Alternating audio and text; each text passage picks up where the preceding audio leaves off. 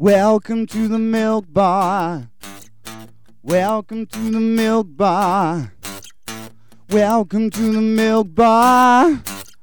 Welcome to the milk bar. Uh, welcome to the milk bar. Welcome along to episode 648 of The Milk Bar. Jason Forrest here with you as ever. And coming up on the show this week, Catherine Tyldesley, formerly of Coronation Street, talks about Greene King's current plan with the landlord knowledge. She spent her time behind the bar at the Rovers and at a pub in real life.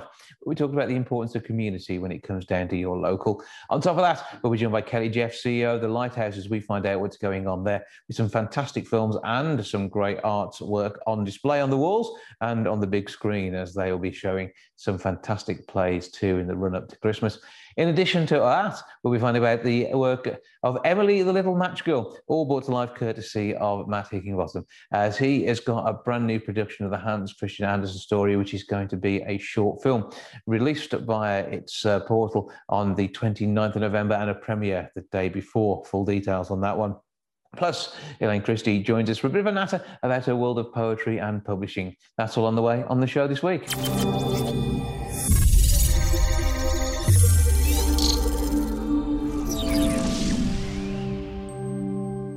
Emily the Little Match Girl is a movie project being worked on by Matt Hickinbottom at the moment, and he joins me now to tell me more. Hello, sir. Hello, Jason. How are you? I'm good. I trust we find you well.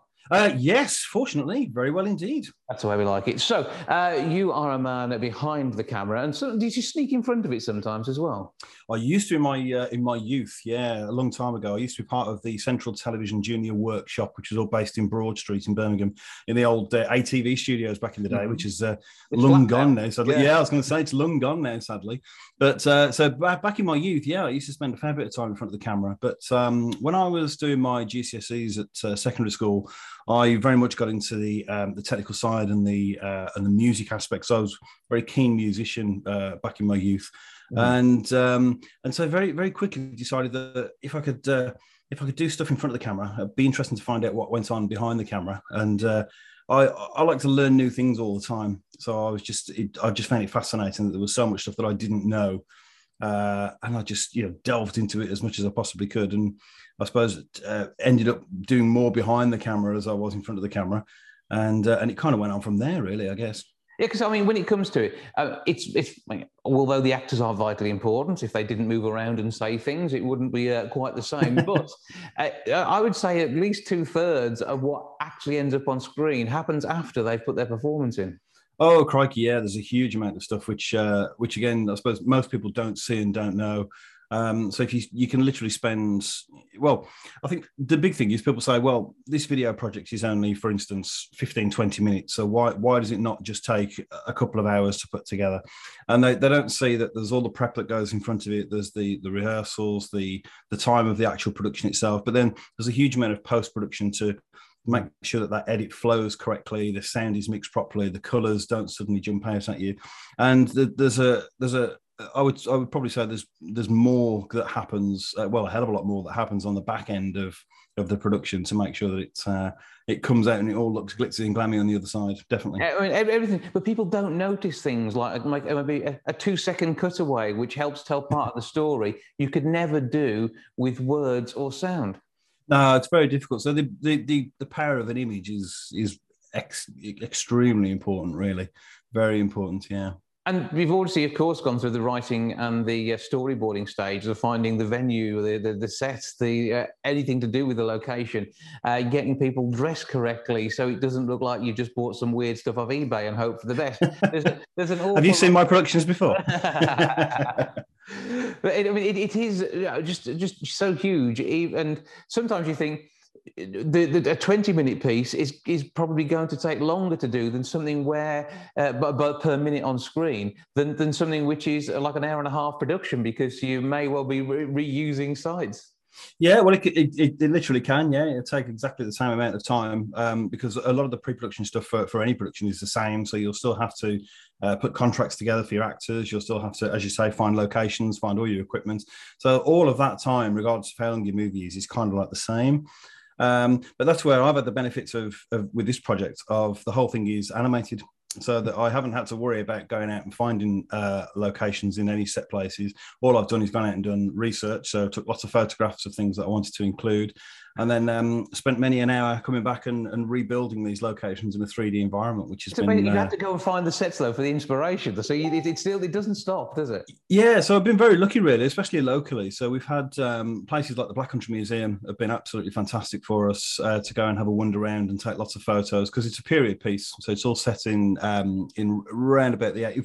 well, my son, bless him, he's absolutely fantastic. He's uh, he's he's told me the the window of time that it would have happened with the uh, with the factory act and everything else that he's been doing at school. So I was I was amazed. So if you're not aware, it's um it's the story of the, the Hans Christian Andersen fairy tale, The Little Match Girl, mm-hmm. and um, based in a in a UK or English setting, if you like, rather than uh, Scandinavian where it was originally written, and um, we we, we, looked at what the, the, kind of things that were happening. So it's very kind of Dickensian in its feel. Um, and so Elliot, blessing my eldest, was saying, well, it's obviously going to be around about 1830s to 1840s, Dad, with the factory act and what kids could and couldn't do. And I was like, this, this is just, this is gold for me. so, and uh, you know, I've got no reason to doubt him because he's, he's much brighter than I am when it comes to history. He loves his history. So we um, we spent um, quite a lot of time going around historical places and getting inspiration and photographs and things like that. And yes, when you're doing stuff on a software basis, there are some limitations as to what you can recreate and do. But um, but we had a lot of fun with you know having a little bit of artistic license here and there and, and, and creating this whole world in a in a digital 3d environment which is quite cool really and how much do we learn about Emily and her backstory then? Because obviously you, are taking from uh, a, a, text which has been known and loved, but the, there is sometimes when it comes to the, the likes of the, the, fairy tales and these, these stories from on old, there is an assumption of uh, kind of, of, a now as to when they were written that unless you're your son, you don't have any appreciation of. Uh, or there's, uh, you know, sometimes uh, the, the rest of the social history that went alongside the, the, the oral storytelling uh, trope that was, uh, which, which gave birth to these tales. Yeah, well, the, the great thing here is the, the original Hans Christian Andersen short story was written in 1845. And to be fair, it is that. It is a short story. And it literally explains that this girl is, um, you know, living on the streets to some degree with going out selling matches. And her grandmother was the only person that she loved. She recalls a story that her grandmother told her. She strikes these matches. And then at the end of the story, if you know the story, unfortunately it's uh, it, has got the ending that it has so yeah. i started i started work on this project in believe it or not this is this is where it gets a bit complicated i started working on this in 1996 so it's a it's a it's a big old uh, a big old trek to this point through various are, are you including the conception of your son in this well, it would have definitely been in there somewhere because he's only 13. So. Yeah. but yeah, but um, so yeah, I started. I started working on it a, very, very long time ago, and um, when you uh, the, the original story was so short. So over that time, I've, I've developed the story into more than what um, more than the original Hans Christian Andersen story. So when you're talking about is do we learn about her backstory?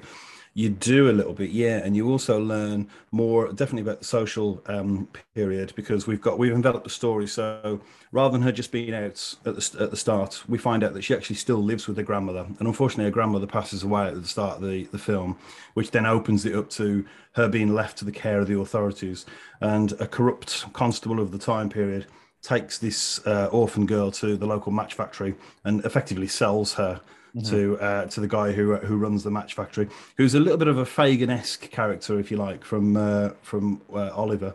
And so he has a, a, whole bunch of kids that he looks after and, and, and feeds. Well, say looks after, he feeds them, and then yeah. he sends them sends them out every day to to go out onto the streets and sell his matches.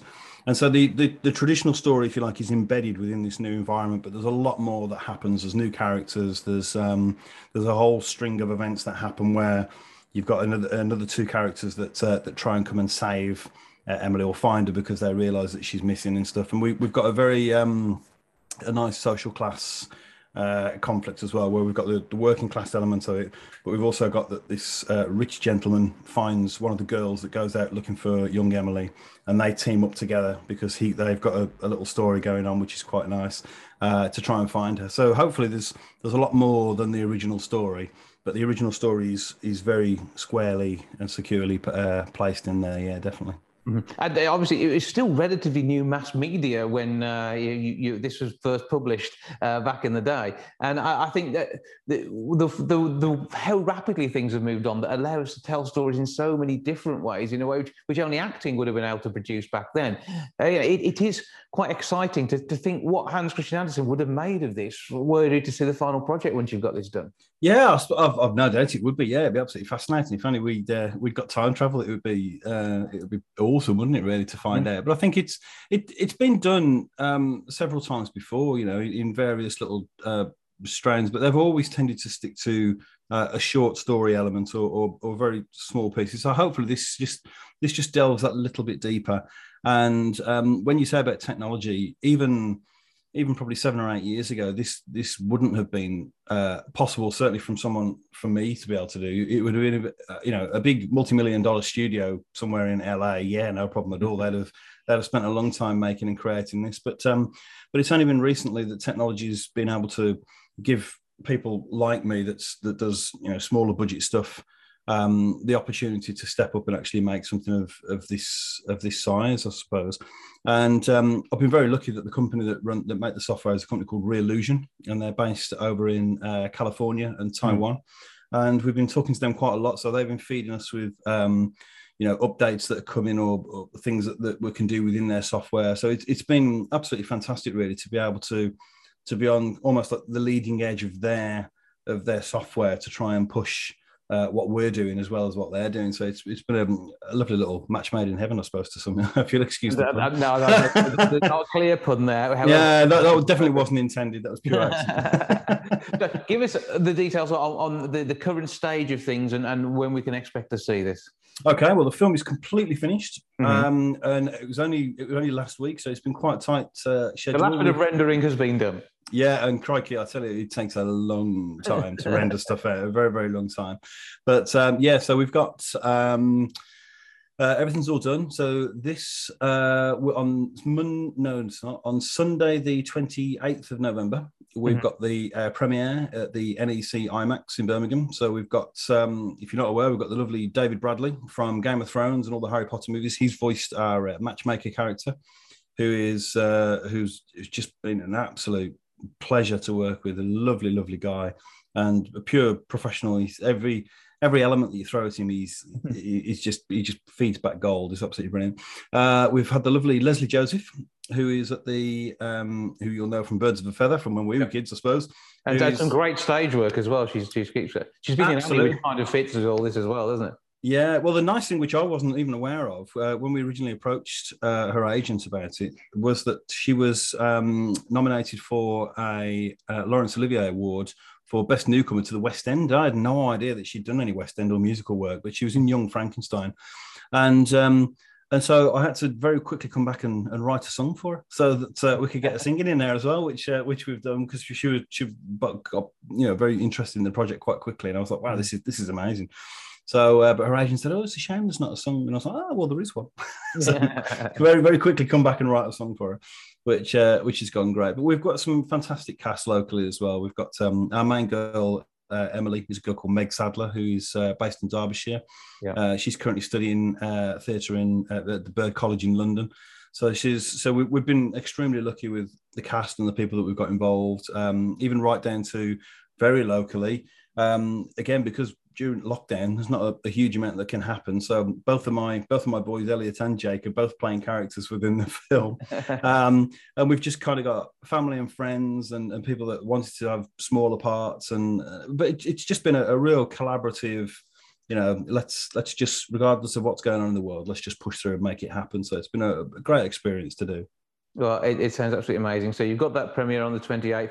What happens then? Is there a distribution deal or are we looking at DVD and the likes of even Netflix? Yeah, well, again, what we've done, because of the way the world is, um, not many people have been able to get out to the cinema, or a lot of people are still, you know, unsure of, of being able to get out there. So even though we have spoke to a couple of companies, what we've actually decided to do is we've done a, an online distribution.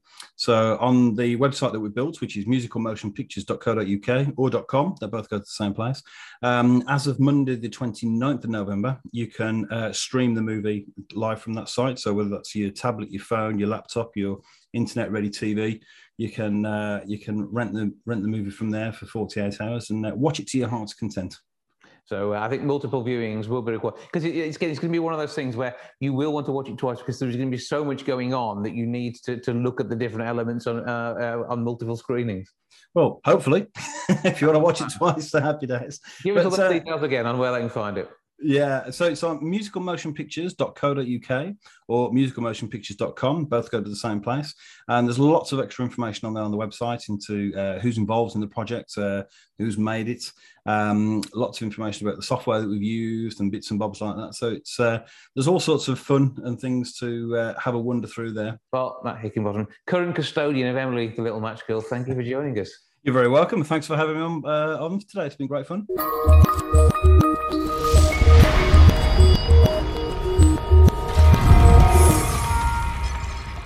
Three quarters of pub managers know more people locally than the average resident. And it doesn't take long before you've been to your local for you to become one of those who the landlord knows. To tell us more, I'm joined now by real pub landlord Terry Rigg and also Corrie star Catherine Tyldesley. Good afternoon. Good Hi, how are you? Uh, all good here. I trust we find uh, you both well. Very, Very good. good. So, uh, first of all, I mean, as your time uh, in Coronation Street, uh, playing Eva Price, Catherine, uh, behind the bar, you obviously you knew who all the locals were because you'd seen them on telly for a number of years before you got the gig. But it's not quite that simple when it comes to real life barmaids, is it? It's not. No, it's it's quite a skill. Um, I was a barmaid for two years before I joined the cast of Coronation Street, so that was great training. But um, you know, the hours are very long. You have to be passionate about what you do as, as a landlord or a landlady. You have to love your job, and and these people are.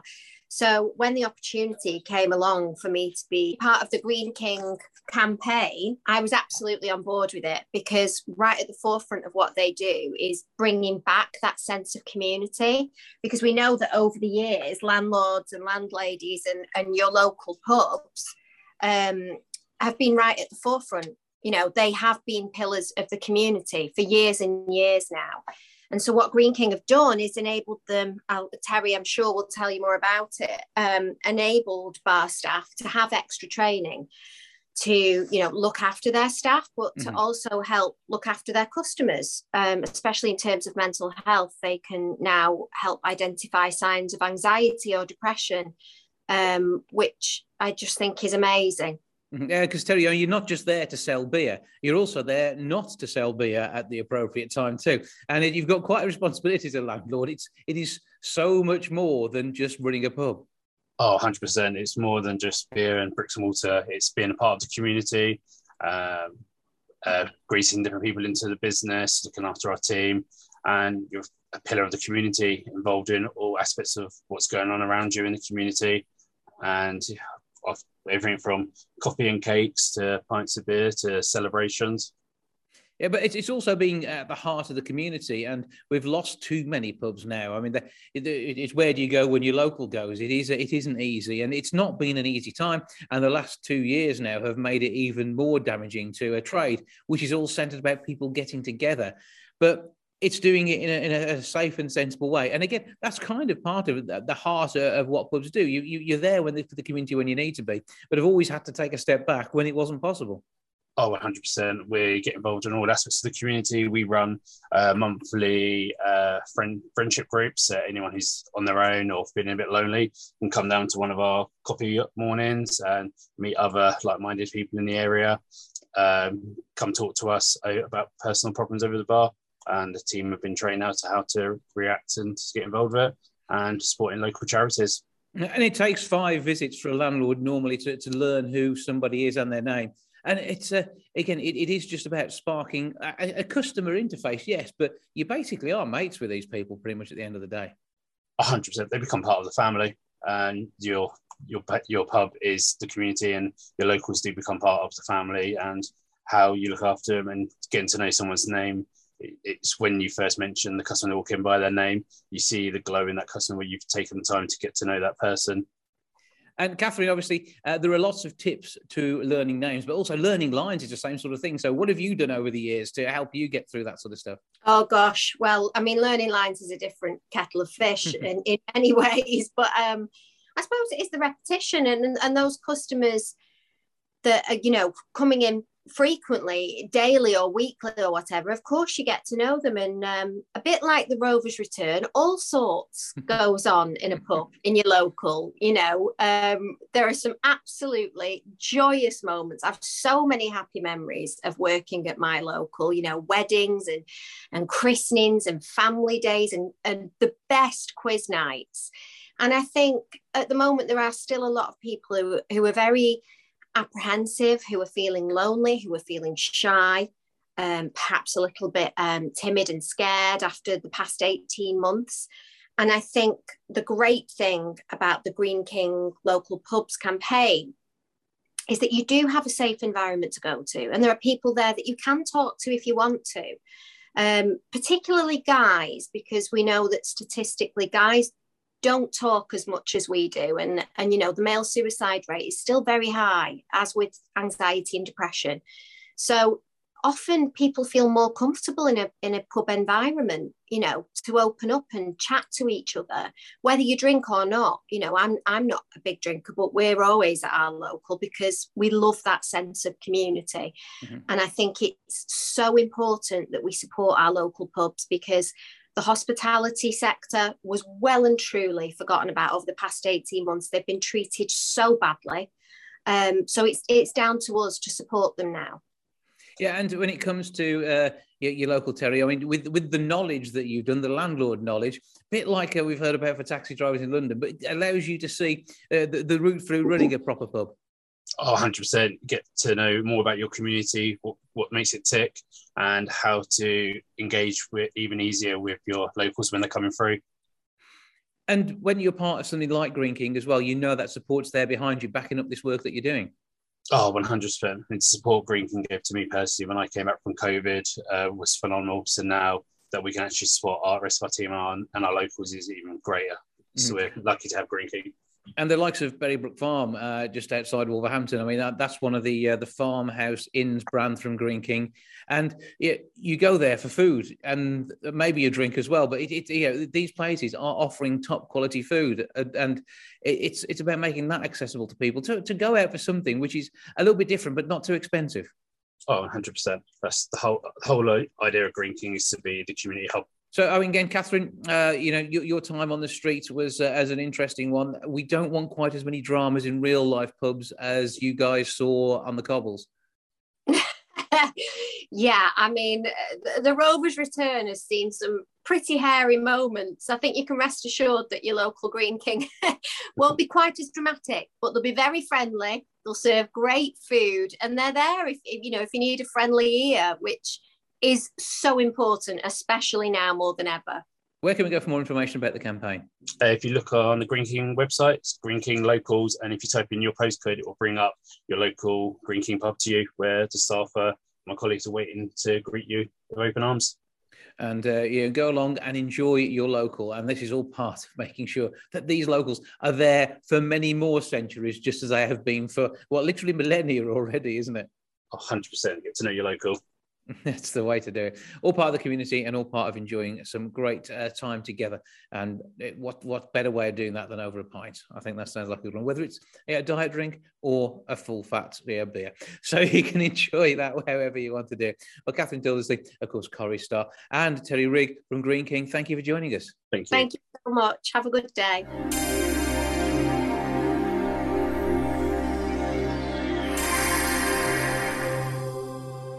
The home of cinema in Wolverhampton is, of course, the Lighthouse. And I must apologise to Kelly Jeffs because I haven't had a chance to have a catch up with her for a while. Uh, but she joins me now to have a natter about what's going on. How are you doing? Hi, Jason. I'm, I'm all right. How Good. are you? Oh, we're getting by, thank you. Now, the, uh, the, the, we were talking just before the whole James Bond thing happened, and hopefully that was a good time down there at the Lighthouse. It certainly was, yeah. Um, I mean, you know, it brought in so many new faces as well, which was really encouraging.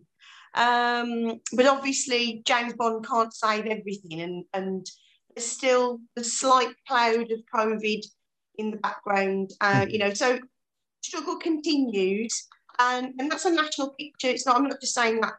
On you know, on from Lighthouse's point of view, it's it's it's a difficult time for the venues. So mm-hmm. we'll keep fighting. Absolutely, and uh, and the lighthouse is well worth fighting for. That has been a battle which has sadly had to go on for nearly a decade of, of, of, ensuring that people know that it's there and using it. And because once you get somebody into the lighthouse, they become a regular. That's how it mm-hmm. works. And uh, uh, uh, my, my night in town is a night you're not open at the moment, Monday night. So I'm missing out on coming to the lighthouse. But uh, I will, fingers crossed, be back with you in the near future. I know I've got to pop in and have a chat with Aaron in the not too distant future about a film festival. So yeah. we'll, we'll be finding out about that. But we can touch on that now, but what else is going on down there at the minute? Well, in terms of the films, we've just we've got you know all the big ones that you would expect to be seen in an independent cinema. And um, we've we've again we we're really proud of how we blend our program together um, to bring the main films that uh, people are expecting, but also to, to pepper it with some of the smaller independent releases. So coming up currently we've got Spencer, which is the much anticipated um, uh, film uh, around the week. It's set over three days. Um, Princess Diana is played by Kristen Stewart, and it's we're having um, you know interesting feedback about that. Uh, it's not an episode of The Crown. It's somewhat oh. different, yeah, because that, that is highly dramatised and quite clearly, in a lot of cases, made up. Um, I think that, that, we have to accept that anything with Olivia Colman in is a bit of a drama, isn't it? Well, so which leads me nicely on to the next one we're showing, which started um, last Friday. It's on for the rest of the, the week. Um, is Mothering Sunday with Olivia Colman, mm-hmm. Josh uh, Josh O'Connor. Um, again, it's a period costume piece, love story. Um, yeah, it's beautifully shot, beautifully, you know, stunning costumes and settings and yeah, set design and that. But uh, yeah, again, it's uh, Olivia Colman. She's bit marmite. You either love or you hate her. I have to. Um, I, know, I, I, I, like. I like it from both points of view because she, she, it's, it's, it's like going to see a Sean Connery film, isn't it? Uh, in, in, in many ways, because uh, not the Bond days, but later on, it was like you, you got you got Sean Connery, and uh, whether that was something you loved or hated in that movie, that was how it went. But Olivia Colman, I think, is is almost like your modern day is a sort of character actor who who does that, that character and you, you get a feel for, for what she's going to play because that's they know how to use her. Exactly, exactly. There's an interesting one coming out in the new year, which we'll talk about another time, uh, which I, it's just come onto my radar. So that's something, you know, some of the product that's coming through with Olivia Colman in, in, in 2022. Um, so the other films we've got coming up are King Richard, which looks fabulous. I haven't had the privilege of seeing it yet. Um, about the father of Serena and Venus Williams, the tennis champions. Mm-hmm. Um, and um, we've got a lovely little French film called Petite Maman, um, which is the follow-up film from Celine Scalia, uh, Scalia um, which who was the director of um, Portrait of a Lady on Fire.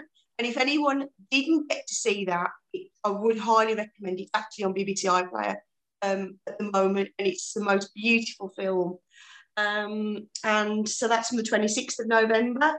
And we're bringing James Bond back for another week, just because we know there are people that, even though we showed it for four weeks, there were still people that just couldn't quite get to it.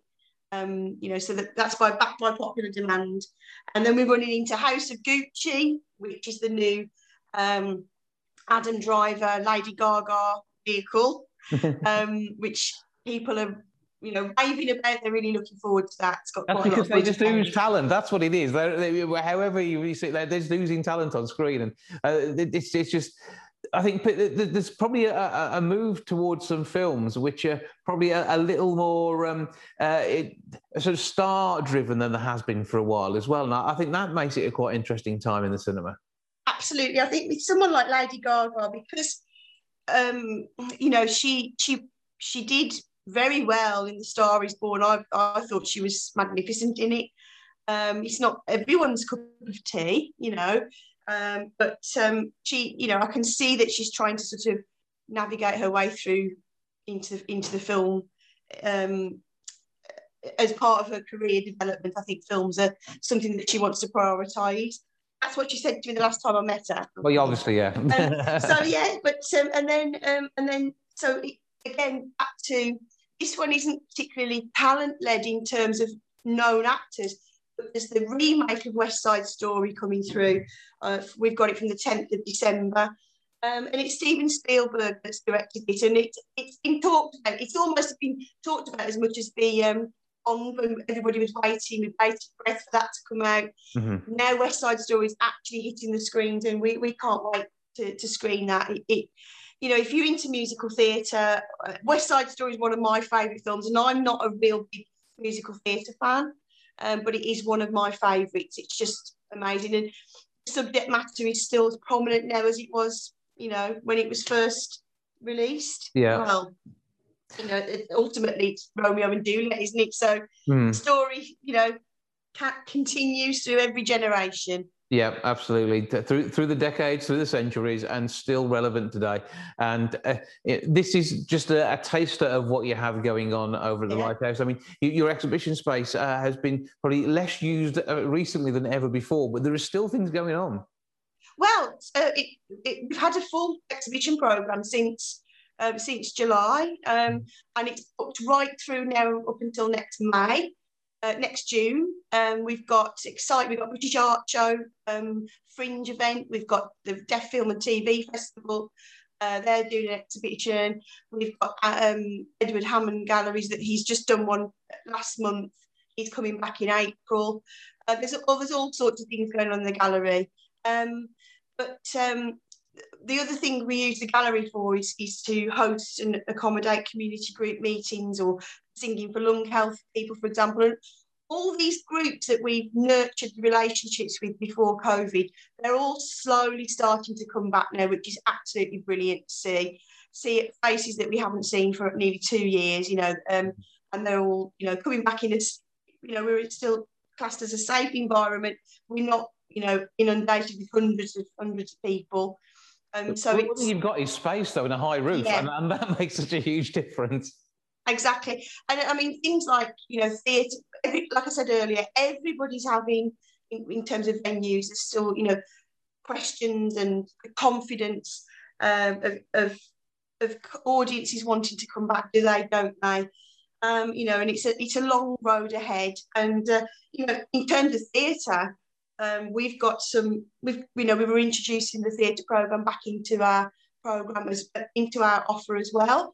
So we, we're starting off with anything goes. Robert Lindsay, uh, Gary Wilmot, Felicity Kendal um, production. Uh, that's on the 2nd of December. So we're so excited to be bringing back the theatre side of things as well. Um, and then we've got the wonderful Nutcracker from the Royal Opera, from the Royal Ballet on the 9th of December, which you can't have Christmas. Uh, you know, you can't run a, an independent cinema without showing the Nutcracker. Yeah, it absolutely has to be done. And I, I think it's going to make everybody's festive period so much better. I know, And and, we've got such a brilliant program for the festive period. We've got um, the, we've got a, a, what we call it a pick and mix, where you can pick um, out of five films and have a special discount. We're going to be announcing details about that shortly. We're going to be showing Die Hard, Paddington, Elf, It's a Wonderful Life, and Home Alone.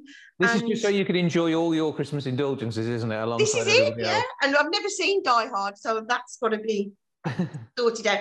And then we, we're also screening a wonderful new production of A Christmas Carol, um, which is which includes contemporary dance. It stars Andy Serkis and um, and uh, um, also, um, oh, I can't think of the other Carey Mulligan. Carey Mulligan, she's in it.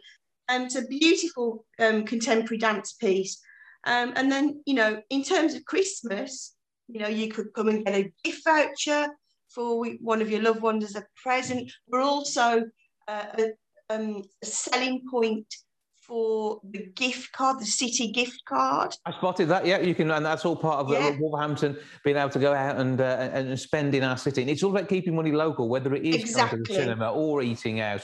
Make sure you're going to the independents wherever you Mm. can. Yeah, the other stuff obviously are employing people in our city, so there is cash to be had there if it's a national company in our in the heart of our city. But spend it in our city and go for the independents where you can because they absolutely deserve it. Yes, absolutely. We, we've, you know, we we're having to fight really hard to keep going, and and you know, for the for the city itself to have something special for people to go to. You know, it's a difficult time, and we want to be able to offer an escape and, and a place that people can relax and enjoy and be entertained. But also, you know, we need support as well as as an arts charity. We're, Mhm. we're hosting um, an all hands on deck on the 11th of December, which is a fundraiser for Lighthouse. All Hands on Deck is a, a, vinyl night where you can bring in your own vinyl, put your name on the board, and play um, three or four songs of your own. So it's a really eclectic mix of music. It's a great atmosphere. So we're really excited that, All Hands on Deck guys are supporting Lighthouse this time. And also we, we are going to be launching a new crowdfunder um, in the coming in the coming week. Just to, you know, again, we're an arts charity and charities have to make a call to, for support on a regular basis. And that's what we'll be doing just to sort of help um, ongoing ongoing uh, costs to keep mm-hmm. going into 2022 when there's going to be so many exciting opportunities for the city we want to be part of that still we don't you know and we need we need a, a collective to keep supporting us to keep going yeah, and it's uh, through that core of people who, if they can't come and use the facilities because it's not something for them, which amazes me, but there might be some of those people out there, you can still fund it. Don't worry, you can join in that way. Uh, but equally, to, to know that there is this sort of arts venue that has got such a, a, wide range of opportunities for local artists, uh, but are still playing on a, on a national scale. Uh, and you, have even been featured on, on Channel Four News. They came and did a show from there. You know, there's there's, there's all sorts that uh, that, uh, that happens because uh, of Lighthouse helping to put Wolverhampton on the map. And uh, even with TEDx talks that have taken place in the past, I know that you've been working with them on the recruitment drive as well recently. So there's mm. all sorts of things that Lighthouse does that you might not realise it, but it's certainly well worth being part of. Uh, from I mean, me bumping into Noddy Holder down there as, uh, with the Willard Wigan exhibition in the past.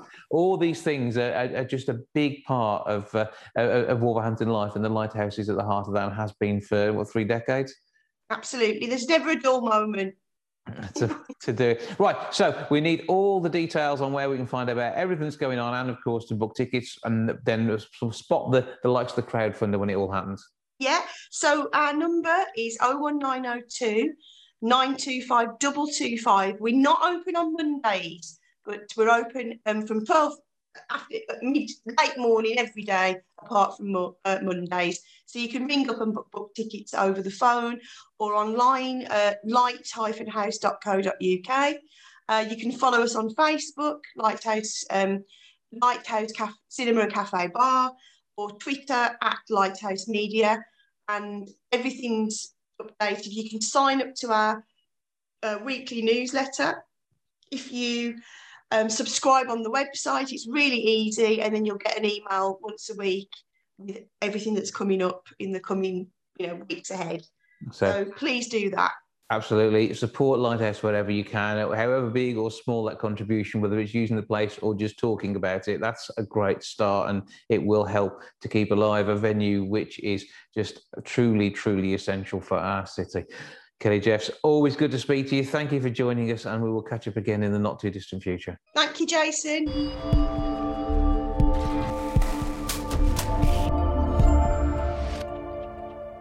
Elaine Christe is a published poet working on a project called Wingset and also has been part of many, many other great live events too and joins me now to tell me a little more about her world. Hello. Hello. So, so give us a bit of background to start off with. Let's hear the story. Uh, well, I first started um, doing an anthology in 2014 called Restless Bones. Mm-hmm. And um, I had poetry from Virginia McKenna, and um, Richard Bonfield. Mm-hmm. And many of the spoken artists that I really liked, I went round and asked if they'd join in. And it helped raise funds um, for Born Free USA to fight the fur trade? And obviously a, a, very very worthy cause and something which in this day and age should never ever have been an issue.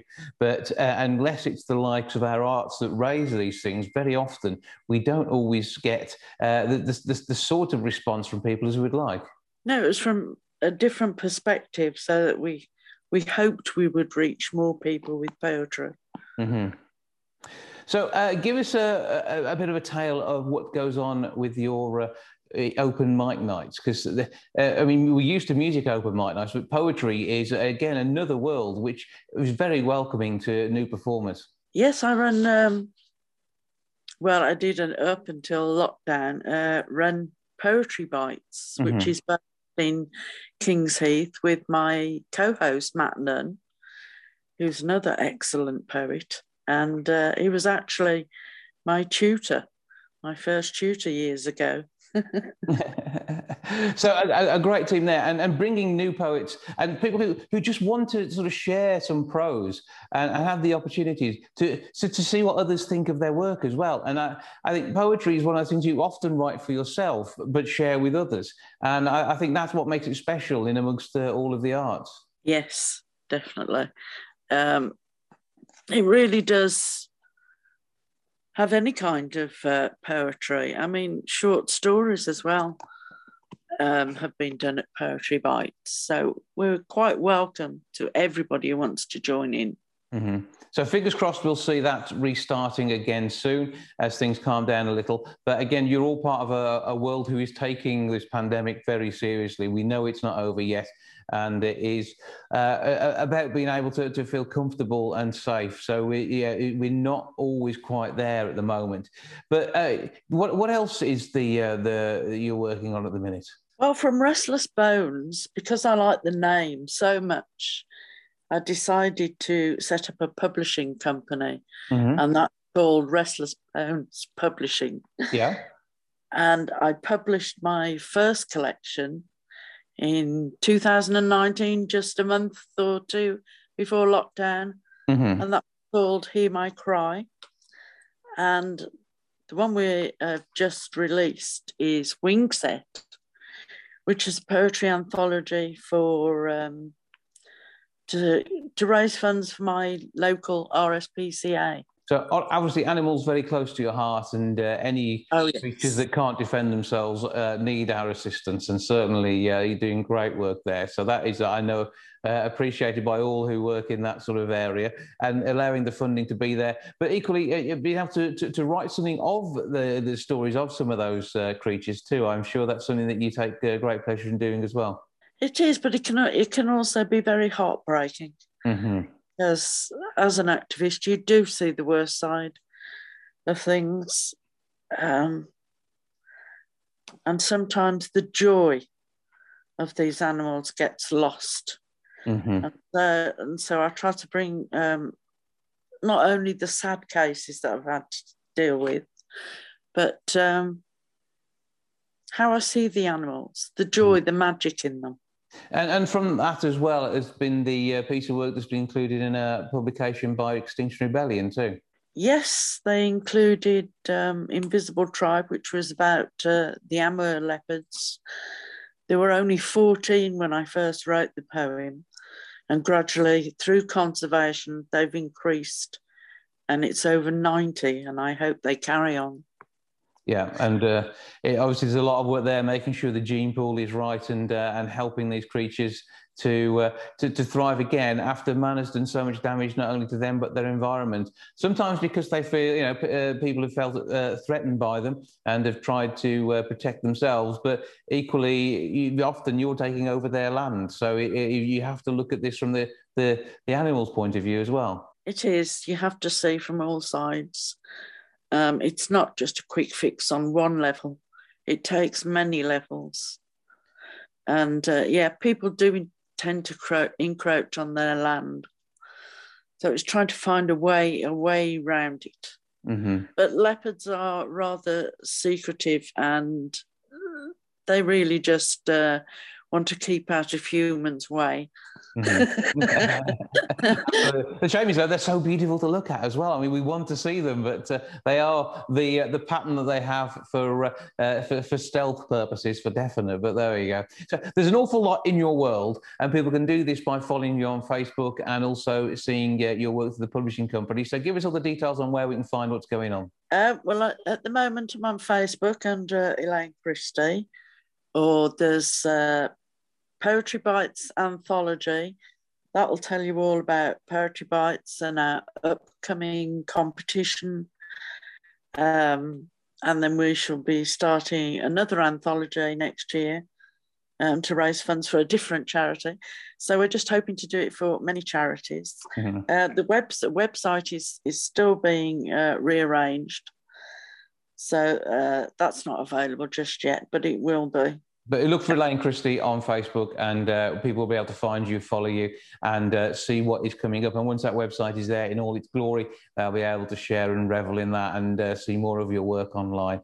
But I say I look forward to the return of Poetry Bites. I would love to be able to come along to one of these events in the not too distant future. So fingers crossed. Keep us posted. Let me know when that's back up and running, and we'll get you and your co-host on the line to have a chat about that then. But for now, Elaine Christe, thank you for joining us. Thank you for having me.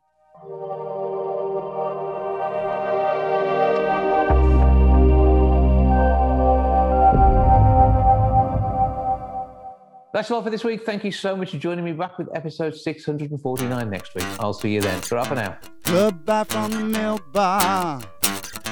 Goodbye from the milk bar. Goodbye from the milk bar.